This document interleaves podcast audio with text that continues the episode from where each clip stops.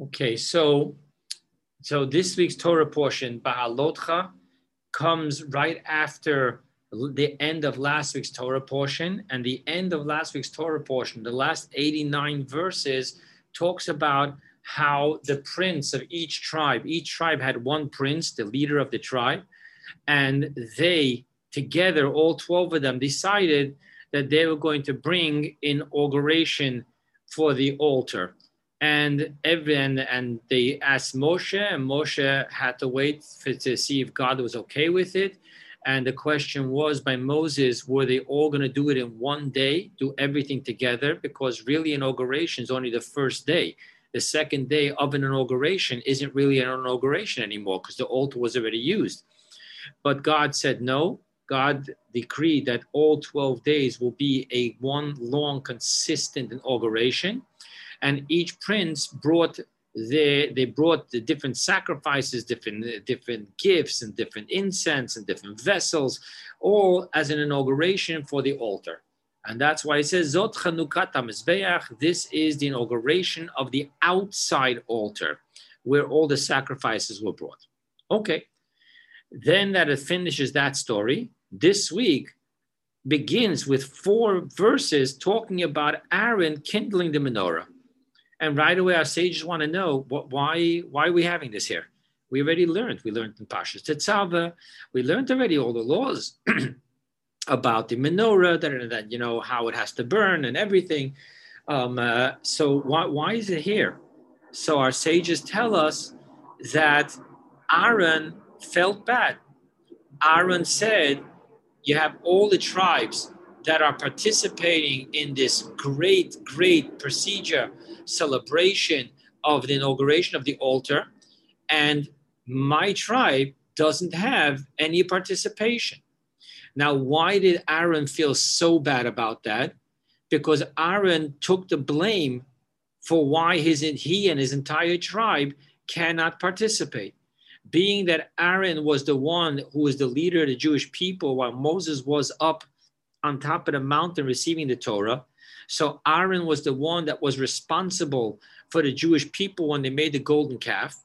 So he felt that the reason why God isn't allowing him, and because of him, his whole tribe, not to participate specifically in the inauguration, even though they were doing the service, but they weren't doing the inauguration, was because of him. Hence, God tells God tells Aaron, "Shelecha godol mishalehem." You should know that your inauguration is even greater than their inauguration because you will kindle the menorah. The simple reason that's usually given to what makes kindling the menorah greater than the altar. The simple reason that, that they give is because the altar was only in service during the times of the Holy Temple. But today, because of Hanukkah, the menorah goes on forever. That's one interpretation.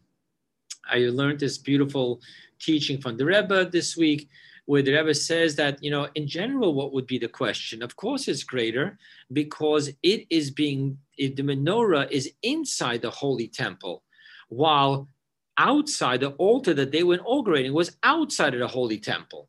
And then the Rebbe says, but on the other hand, sacrifices are even greater. So it's a back and forth a discussion, and the bottom line is that there's many explanations, and the Rebbe gives a beautiful insight to why Hashem told Aaron that your inauguration through preparing the menorah and doing everything. See, the other the other princes, even though they brought the sacrifices, they couldn't actually perform them. It had to be done by the Kohen, so they didn't get to do everything.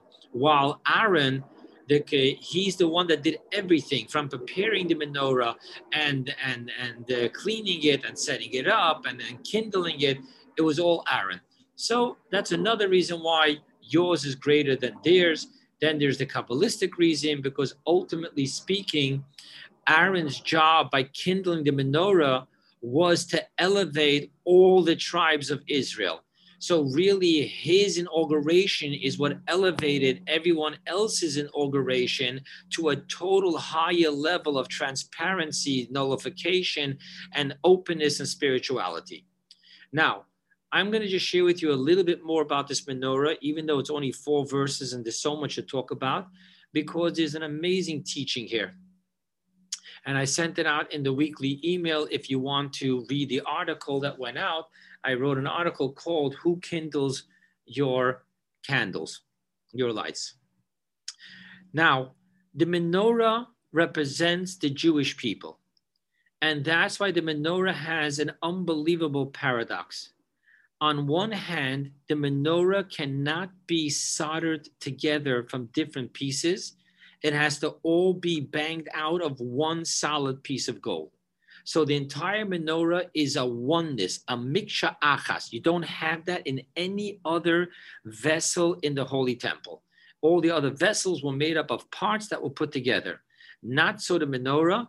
The menorah specifically, the verse tells us that you take a certain weight of gold, a kikar of gold, and um, that also includes the other vessels of the menorah. But basically, you take that and you have to bang out the menorah. So you don't make six branches and then solder it to the center branch. No, everything has to be molded out of this one solid piece of gold. So, on one hand, the menorah represents the ultimate unity of oneness. On the other hand, specifically, the menorah has seven different branches. So there's three to the right, three to the left, and the one in the center. So on the one hand, you have the oneness. On the other hand, you have the exact opposite. You have specifically identifying that there are seven different lights that are going to be on the menorah. Now, what is the deeper meaning of that? The deeper meaning of that, according to Jewish mysticism, beautifully explained in Hasidus, is that the menorah represents the Jewish people. The Jewish people are all one. However, because there are seven different emotion emanations, in Kabbalah we refer to it as kindness, strictness, strength, justice. You have compassion. You have a, a, a victory. You have uh, grat- You have uh, gratitude. You have um, splendor. You have um, you have um, you have foundation, which is commitment, and then you have sovereignty, which is expression. So, because there are seven different emotion emanations, and everyone's soul has a source in one of those seven. And in those seven itself, there's levels upon levels upon levels upon levels.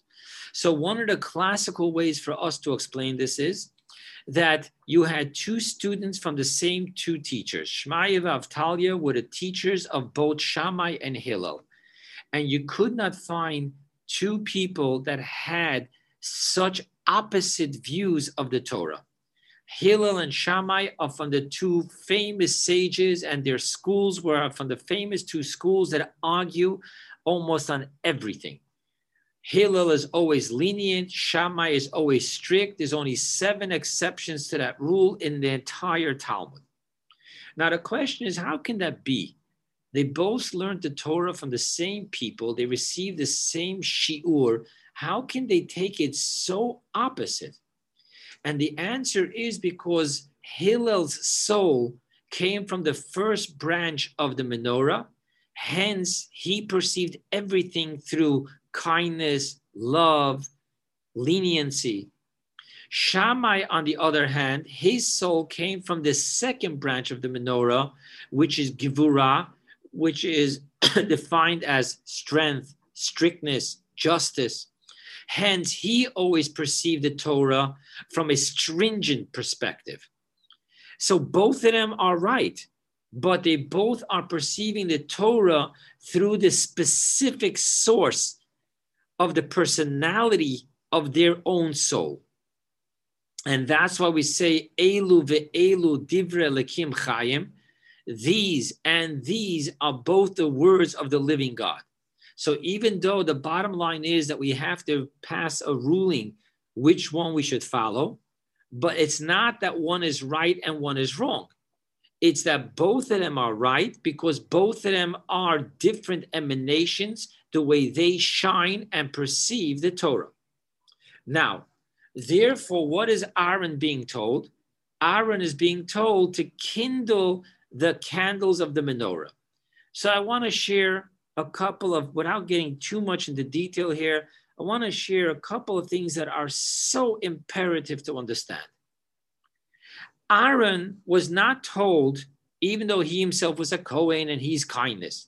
And on the other hand, his whole job was sacrifices, elevation from below to above, which is the, the second branch. But nevertheless, Aaron, being a shepherd to the entire Jewish people, was told, You should know that you are not here to change anyone. You are here to kindle, elevate, empower everyone for who they are. And there's an unbelievable teaching of the Rebbe of blessed and saintly memory, where the Rebbe says the job is to connect people to God and get out of the way. There's another directive from the Rebbe when someone asks you what mitzvah should they do, you don't tell them the mitzvah which you think is more talking to you. No, try to understand who the other person is. Try them to find the mitzvah that touches them most and have them start from that mitzvah.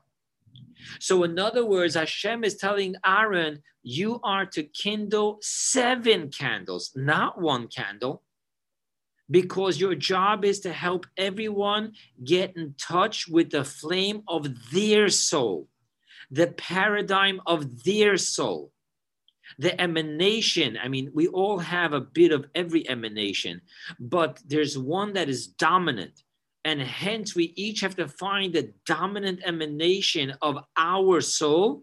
And that is how we illuminate the divinity of our soul and the words of the Torah into the world.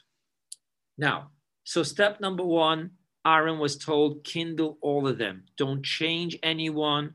Don't make priorities over one over the other. Your job is to equally kindle every single one of them. Now, what is the definition of kindling in the deeper sense of Kabbalah and Hasidus? So the first thing you had to do was prepare the menorah. How did you prepare, prepare the menorah? By having the wick and the oil. So the wick represents the body, but the oil, the oil in Kabbalah, Shemen, refers to Chachma. It is the highest of all the Sfirot, all the emanations. Now, the word Chachma comes from the two words Koach Ma, the potential of what? In other words, when someone doesn't even realize that there's something going on, they don't even ask what. But then there's that level of total nullification where you do know that something's going on, but you're humble enough to know that you're not quite wrapping your head around it. So at this point, you have the gift of simply asking, Ma, what? This is the power of Chachma, the oil, where the oil perceives that there is the presence of the Ein Sof, the infinite, but it has no perception over what infinite is. Hence, the presence of the infinite does nothing more and nothing less than bring about an absolute humility and transparency. That's the way we start learning Torah. We start learning Torah not by, I'm going to tell you what it means, I'm going to figure it out. The first thing we know, need to know is that the Torah is the infinite divinity of God. How can the finite human mind ever really wrap itself around the infinite divinity and wisdom of God? So, what does happen is the first thing is that everyone is elevated out of their own arrogance of the I, the capital I. I understand. I'll teach you. I'll understand. I'll explain it to you. No. The first thing Aaron does is he brings oil. Oil is chachma. Chachma is transparency and nullification. Koach ma. Moses, when the Jews complained to him that he should bring this and that, he answered, V'nachnu ma. We are but what? It's all God, it's not us. That's the first thing Aaron does. And by Aaron doing that, he elevates all the seven branches of the menorah that they're not stuck in I am I and only I, but rather they all become transparent to have the illumination of the Ein Sof within their soul. the infinite God within their soul. Yes, they're going to express it through their way, but there's going to be that fundamental, fundamental humility and transparency that my job is not to explain myself, but my job is to allow Hashem's words to flow through me. So that is the power of the menorah. Now, another thing I want to share, which is of utmost importance. Why does it say Baha'alotcha? The men will remember that on Hanukkah, we make the bracha lahadlik ner Chanukah. We don't say laha'alot ner Chanukah. The women will remember that every Friday night you have the great blessing lahadlik ner Shabbat Kodesh. We don't say laha'alot to make ascend. So how come over here the wording of the Torah is precisely baha'alotcha to us make ascend? And Rashi quotes our sages that says that teaches us that if it would have said lahadlik to light, that means if Aaron would have lit it, walked away, and it would have gone out right away, he did his mitzvah. He doesn't have to relight it. He lit it. However, when it says Baha'alotcha, make ascend, we learn that Aaron cannot leave the candle until, until it is self-sustainable, it is burning brightly, and it won't go out. What does that teach us? That teaches us the most fundamental and important lesson in human relationships. The greatest crime that any human can do to another human is to create a dependency, to create that the other person consistently needs me. The greatness of parenting is, I heard this saying once and I really like it. The job of a parent is to make their position unnecessary. If at the age of 30, your child still, your, your, he depends upon you. He's still living in the house. He still needs your money. He still needs you to answer him and guide him. He won't make any decision on his or her own. Then the parent was not a good parent and was not successful in parenting. The job of a parent is baha'alotcha. And it's the same thing when it comes to the administration of a company to empower the employee and the workers, not to have them always having to ask everything. The same thing with teacher and students, the same thing with spouses. It's always important to give the autonomy, teach the other that they should be able to stand on their own even in charity, which is the greatest charity, is the one where you give a person a job. Because if you give them money, they have to consistently coming back to you. You create a dependency. But if you give them a job or you find them, you help them invest in a business, now they don't need, they're standing on their own two feet. That's what Baha'alotcha means. Okay, so everything I just shared with you now was all just on the first four verses of the Torah portion. Okay? Then there's the inauguration of the Levites. Just like every single vessel in the Holy Temple had to be anointed, so too the Levites, which are considered the entire tribe, the Levi, the Kohanim, the Kohanim Adir way, the Leviim Adir way, specifically there had to be an anointment, there had to be an appointment where they now became vessels of the Holy Temple, servants of the people serving in the Holy Temple. Okay. Um, after that, there's we're taught that the Levites had a five-year education period. So the Levi worked from the age of 30 to 50. That was the primary years of the work. At the age of 25, they began their education for five years. And then at 30, they went into service. And then comes the next Torah portion, which talks about the next piece, which talks about that there were a couple of Jews who, by the but the, the Jews came out on Passover.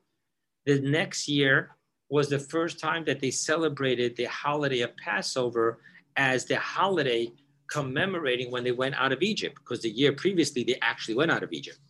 So that Passover was a huge thing. It was the first time the Jewish people was celebrating their first birthday as a Jewish people. Now, there were certain Jews that were impure. They were impure because they were doing the mitzvah of taking care of the dead. And the sages have different opinions. Some say it was the ones that took care of, of Aaron's two sons when they died at the inauguration. But either way, it wasn't, when I say impure, I don't mean through sin specifically.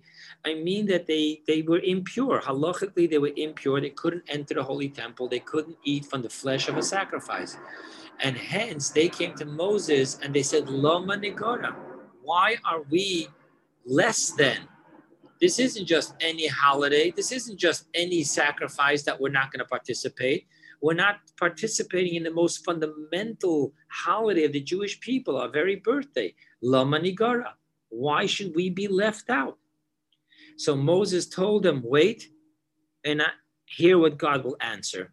And our sages say how fortunate was Moses that he was so sure that when he turns to God, God is going to answer him. Fortunate is the student that knows that the teacher will answer.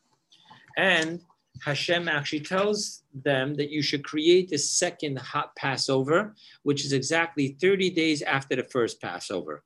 Now, just that you know, on the second Passover, A, it's a one evening thing. B, you don't have to worry about chametz. The thing that you have to do is, in the time of the Holy Temple, was those who couldn't bring a sacrifice in the first one. In the second Passover, 30 days later, they would eat matzah, they would eat the bitter herbs together with the Passover lamb. Okay?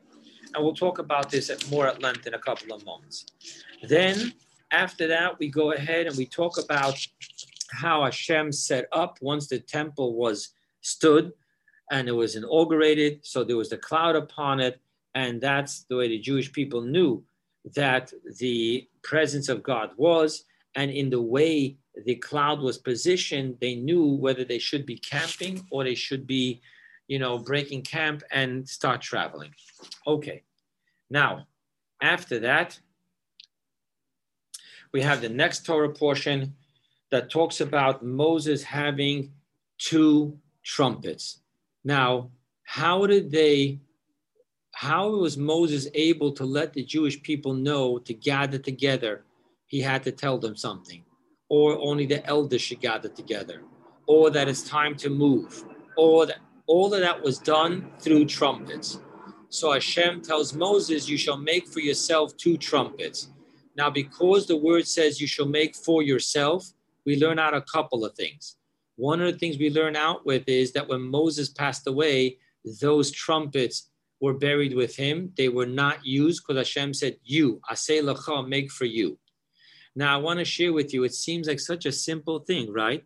They didn't have no no uh, text messaging, WhatsApp. They didn't have uh, you know no alarm systems. So how was Moses going to gather together the people? So there was the trumpets, the trumpets, and then there was the shofar want to share with you from the teaching of Rab Dov Ber of Mezritch.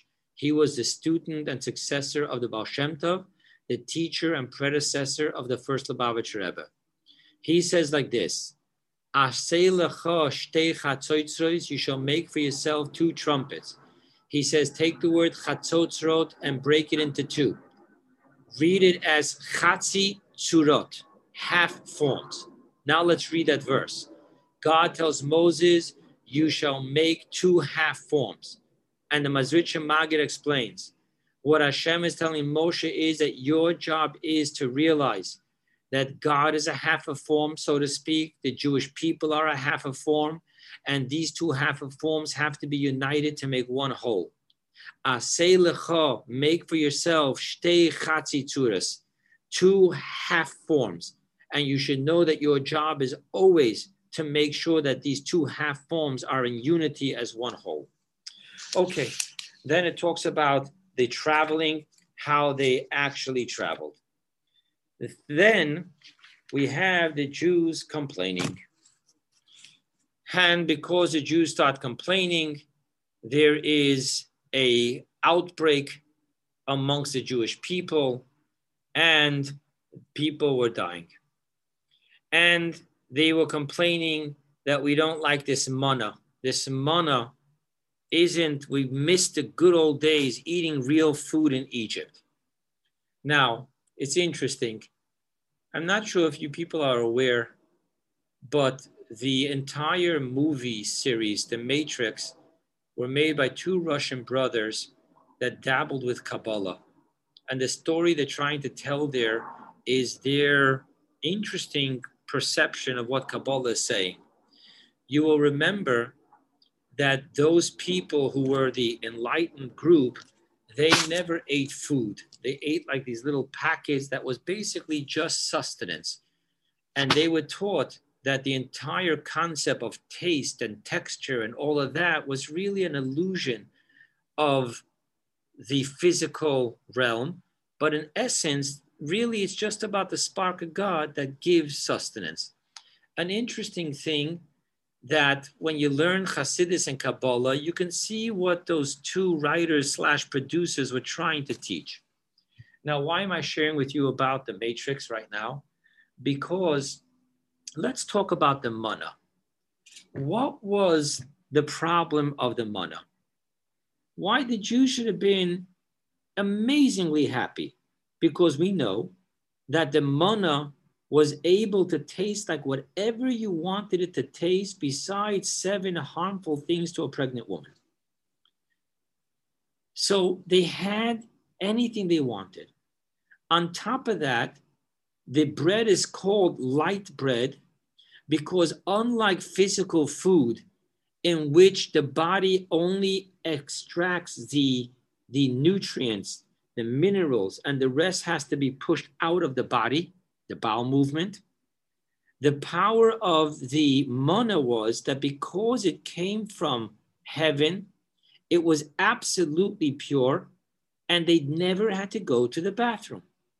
Like if you know, if you buy vi- vitamins, you'll know that one of the big things with vitamins is that you have to get the finest vitamin that actually stays in your body. You'll notice that certain vitamin C's, when you take them, your urine gets very yellow simply because the body is just passing it right through. So you have to know which ones are soluble. The, the beauty of the manna was that the manna was 100% soluble. There was no body movements because nothing had to be pushed out. Everything was absorbed by the body. Now, with this being in place, I want to share with you just my understanding on what the Jews were complaining about with the manna. What I'm going to say now sounds kind of coarse, but it's it's the reality for us physical human beings. You know, when you go to a restaurant and you ate about two dishes too many, and like, oh my God, I'm so stuffed. So even though we're like, oh, this feels terrible, but you're smiling and glowing because you feel that you ate and you're so stuffed. Oh my God, I can't fit another anything into me.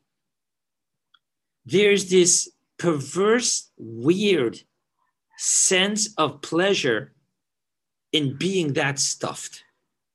And the reason is very simple because then you feel the total egocentric arrogance of the physicality of you being. When you eat just enough, you're not stuffed, you're actually still hungry a little bit, but you feel that you were re energized. You have koyach, and you get up from the table and you walk away. There's a certain level of, of humility, self nullification, transparency that it's all about the nutrients, the godly spark, serving God. We eat to live, not live to eat. Eating is about energy. It's not about, you know, emotional uh, eating or, or, or feeling the, the pleasure of self. And that's what the manna did for them. It denied them that having to open up your belt in the middle of the meal and feeling like, oh, I'm just to have one more. I, I hope I can get it in. And then I'm just to have to just lay back on my recliner and then maybe even fall asleep because I'm so stuffed. The mana carried none of that coarseness. I think that's what they were complaining about. They also complained about where's the meat? Now, our sages tell us that from the mana perspective, God, they're asking for manna originally, and then they're they're talking against the manna wasn't good because you know you don't what did they say? You don't look a gift a, a, a gift horse in the mouth. Hashem's giving you such a higher level of existence. You're complaining that you want a lower level. But the meat was a real problem. Why was the meat a real problem? Simple. Number one, you don't need it to survive. And even more than that, you want meat? Every single Jew was full of livestock. What are you complaining Hashem should provide? Go ahead and eat from your own livestock. That means you're stam looking to fetch and complain. And that's why there was a bad reaction. The Jewish people um, died from eating the quail. Okay, let's go ahead and move further.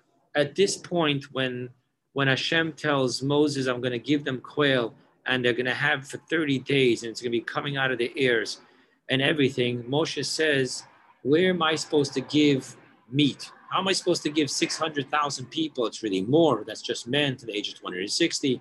Where am I supposed to give them meat? And the obvious question is, what do you mean where are you're supposed to give them meat? God, God's going to provide. God's telling you He's going to give. So you're asking where you're going to give?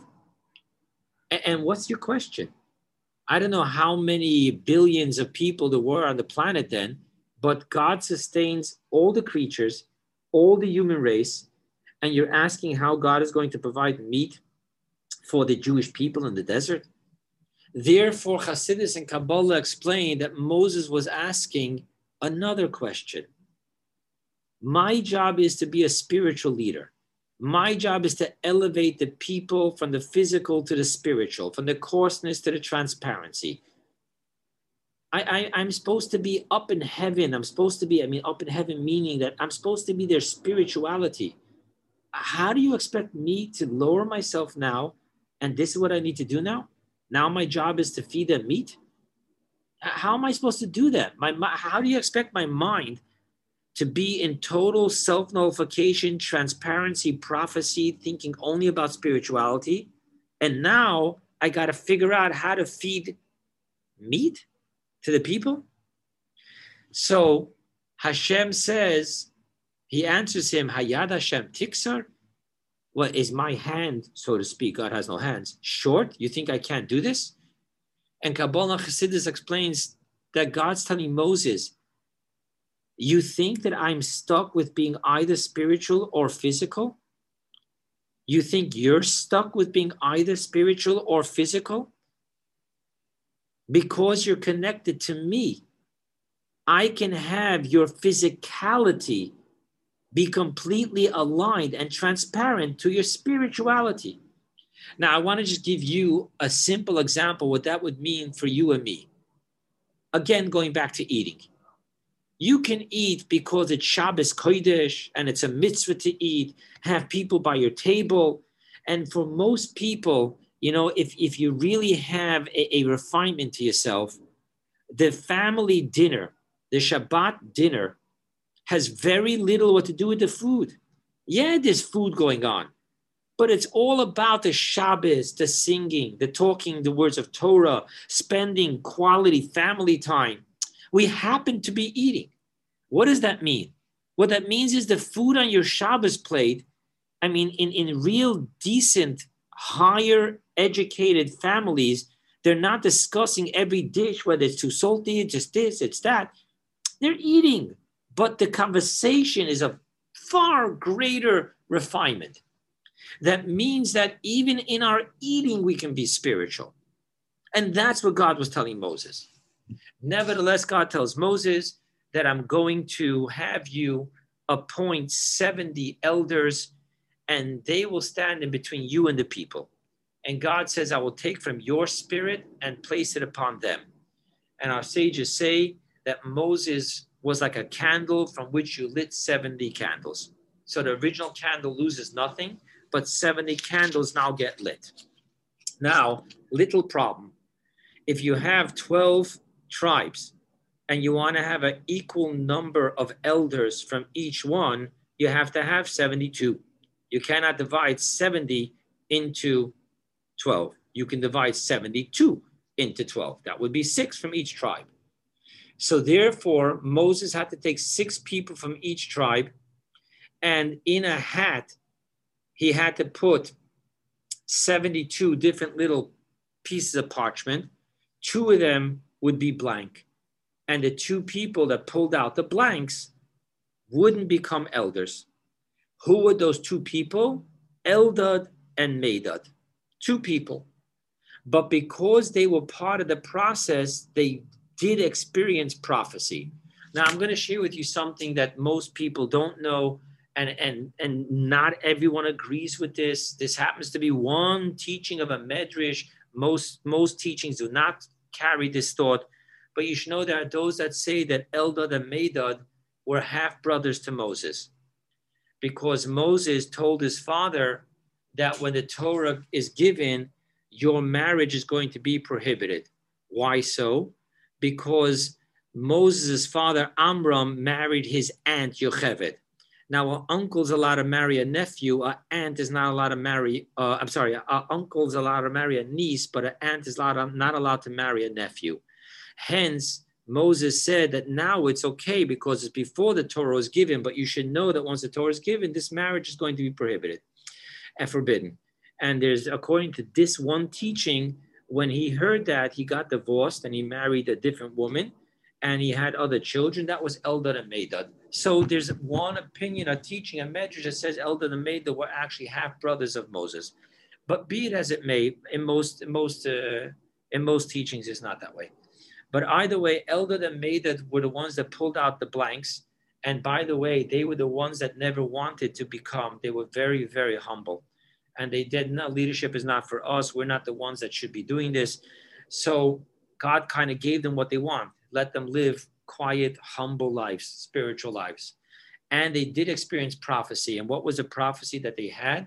They experienced a prophecy in which they foresaw that in 40 years moses would not be the one to take the jews into, into israel. It would be joshua. When joshua heard this Josh, when when the when the the people came, the person came to to tell Moses that they're prophesying that you're going to die and this and that, and Joshua said, "Stop them." And Moses answered, "Why stop them? If this is prophecy, then if only every Jew is a prophet, why would I stop them? Because the prophecy they're giving is less than tasty, you know, pleasant for me. That's not what it's about. It's about prophecy. I want to share with you I read a book, a biography of Abraham Lincoln. It was published by Barnes and Nobles. What was magnificent about this book was that the entire book just quoted letters and different um, transcripts, different different writings, manuscripts they found written by Abraham Lincoln. And in between, they would just say, who is he writing to? What was he writing to? The one manuscript I mean, obviously, one of the famous things is his letter to, to Grant, what was going on, in the war. But they found this manuscript. Obviously, it's in the Congress Library and the Congressional Library. And I'm reading it. I'm like, oh my. It's smack in the middle of the war. It does not look good. In the big, you know, the war was not looking good for, for Lincoln. And he writes like this he writes, ultimately speaking, if the South wins, it's God's will. If it's God's will, why should I not be okay with it? Wow. Amazing. Amazing. If only I can live like that with everything that happens in my life. But that's what Moses is telling Joshua. Why stop them? It's prophecy. May everyone give prophecy. It's not about me. Okay, anyway, let's go ahead and, and, and close it up. The last, I'm just going to jump quickly to the last story. The last story is that Miriam gossiped about about um, about Moses, her brother, to Aaron. What was the gossip? What happened? What happened was that our sages tell us when Zipporah, the wife of Moses, heard that Eldad and Medad was giving prophecy when she was sitting next to her, her sister-in-law Miriam, she slipped and said, wow, I feel sorry for their wives.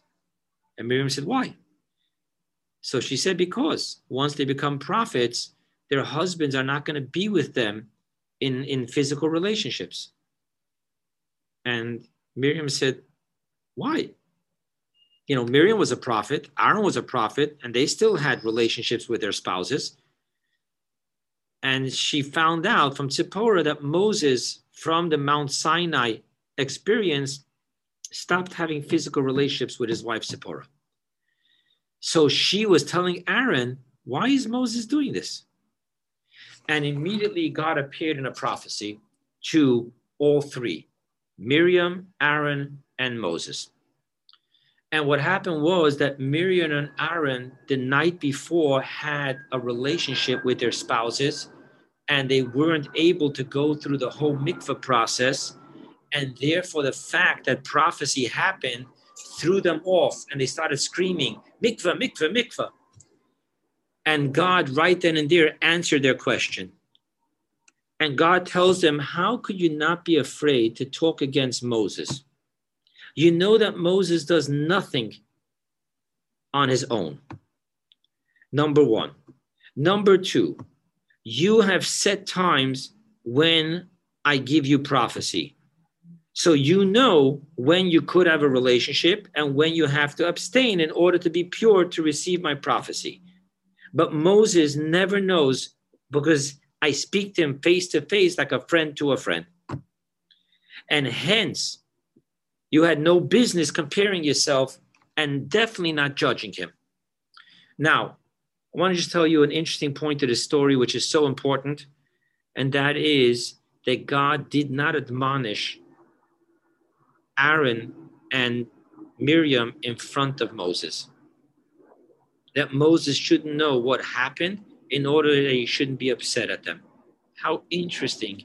How interesting when we become peacemakers how much damage we do by thinking, oh, no, everything has to be open. You have to know what he said about you. She has to know what she said about you. And it, no, come on. If you're focused on peace, then you don't have to do any collateral damage. There are things that you discuss, discuss privately with a person and things you discuss as a group. Okay. With that being said, I want to just close it up with that, um, with the topic I chose to speak about tonight, which is Pesach Sheni. you know we're used to in the in the age of technology we're used to shooting out programs and then we send out patches. You know there's the beta version and you're to have a patch. And why do you have a patch because people are not perfect and the original program has glitches and we wouldn't know that until we gave out the beta version people started using it and now we see what the glitches are and we start sending out patches. What happened with Pesach Sheni? So the whole story is interesting.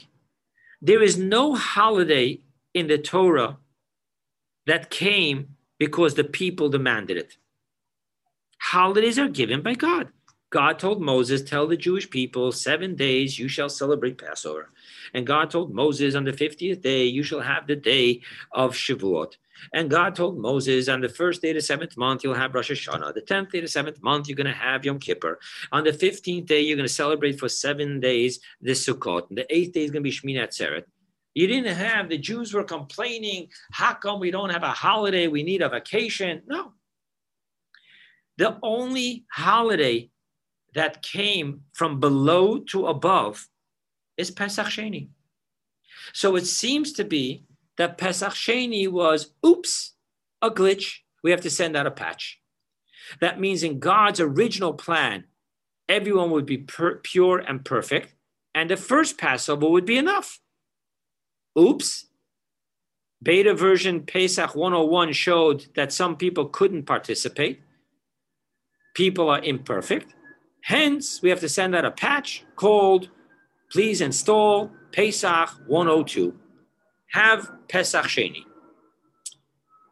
You can't say that by God.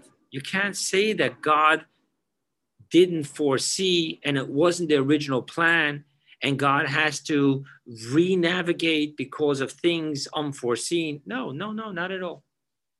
So, if so, what is Pesach Sheni all about? And why didn't God tell Moses right away when he gave him the first Passover? He should have right away said. And part of this is that whoever is not going to be able to participate in the first Passover, they're going to have a second chance 30 days later. And here is the answer the answer is literally the title that I gave these words Born to Make Mistakes. In heaven, the soul was perfect in a perfect environment. The angels are perfect in a perfect environment. Hence, when the angels saw that Moses came up to heaven to receive the Torah, they told Hashem, Tnu b'shamayim, give your glory in heaven, give it to perfect beings in a perfect environment. Why are you giving it to imperfect beings in an imperfect environment? They're born to make mistakes. Your Torah is not meant to have people make mistakes with. That's what the angel said. God tells Moses, answer them. Moses enters the debate. Moses comes out victorious. The angels agree, and the Torah is given to us. So, what I want to share is you know, I, I once put it in a meme like this. Second plan, I'm sorry, plan B, the original plan. The original plan wasn't plan A. Because if the original plan was plan A, then plan A would have worked. The original plan was plan B. But in order to get to plan B, you had to first have plan A. Plan A should not be able to work out completely. Hence, we now have the original plan, which was plan B. Let me share it with you like this God's original plan was that the Jews should receive the second set of tablets. But in order to receive the second set of tablets, they had to first have the first set of tablets, botch it up. Moses breaks it. And now they can get the second set of tablets. And hence, our sages tell us that were we to have had only the first set of tablets, we would have only had the five books of Moses, the book of Joshua. We would not have the 24 books of the oral law. Neither will we have the infinite amount of teachings of Talmud and Braista and on and on and on. So, hence, the original plan was plan B. But for plan B to happen, there had to first be the plan A, the mess up of plan A and hence plan B. What does that mean to us on a practical level? What it means is that ultimately speaking, what God wants from us is not the perfection of Torah and mitzvot. Rather, what God wants from us is the supra perfection of teshuvah. What we offer God that the angels cannot offer God is teshuvah. Because an angel can't do repentance, because to do repentance means you had to botch up. And if you don't botch up, you don't have the true, simple embodiment of the mitzvah of doing teshuvah. Hence, what we offer God is teshuvah. Let's understand this a little deeper. When we do Torah mitzvot, it's not what we give God. God gave us Torah mitzvot, and we're accepting what He gave us. But when we batch up and then we do teshuvah and we make from darkness light, that's what we are giving God. God gave us the potential of darkness, which manifested itself in our behavior. And then we do teshuvah transforming that darkness into light.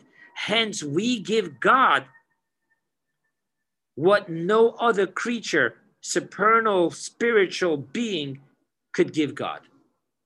Hence, we now understand that Pesach Sheni is the true holiday of the Jewish people. And the proof is in the pudding. We had the first Passover, which led to the first set of tablets, and that should have been perfect. we're taught that the original sin of the tree of knowledge was completely removed and we were perfect. And then came the golden calf, which means that perfect is not sustainable. Which means if it's not sustainable, then that, that isn't the original plan, because the original plan is a sustainable plan. Hence, the original plan is that there should be plan A. Plan A shouldn't be sustainable, but it affected us, it elevated us. And now, when we botch it up, we still have it in our DNA. So even after we botch up, we now can move on to plan B and do teshuvah, which was ultimately the original plan of God. Hence, that's the beauty of Pesach Sheni. And now we'll understand why that holiday didn't come from God to us. It came from us screaming out to God and God responding to us. Because every other holiday is Torah and mitzvot. Torah and mitzvot is given from above to below. Pesach Sheni is all about teshuvah. Teshuvah doesn't come from above to below. It's us screaming out from the depth of distance and darkness, Loma Nigora. How can it be that we did something that created a point of no return? We want to return to God. We want to do teshuvah. Only when the Jewish people cried that out to God, God said, Now I can give you the holiday which is all about teshuvah. Okay, thank you.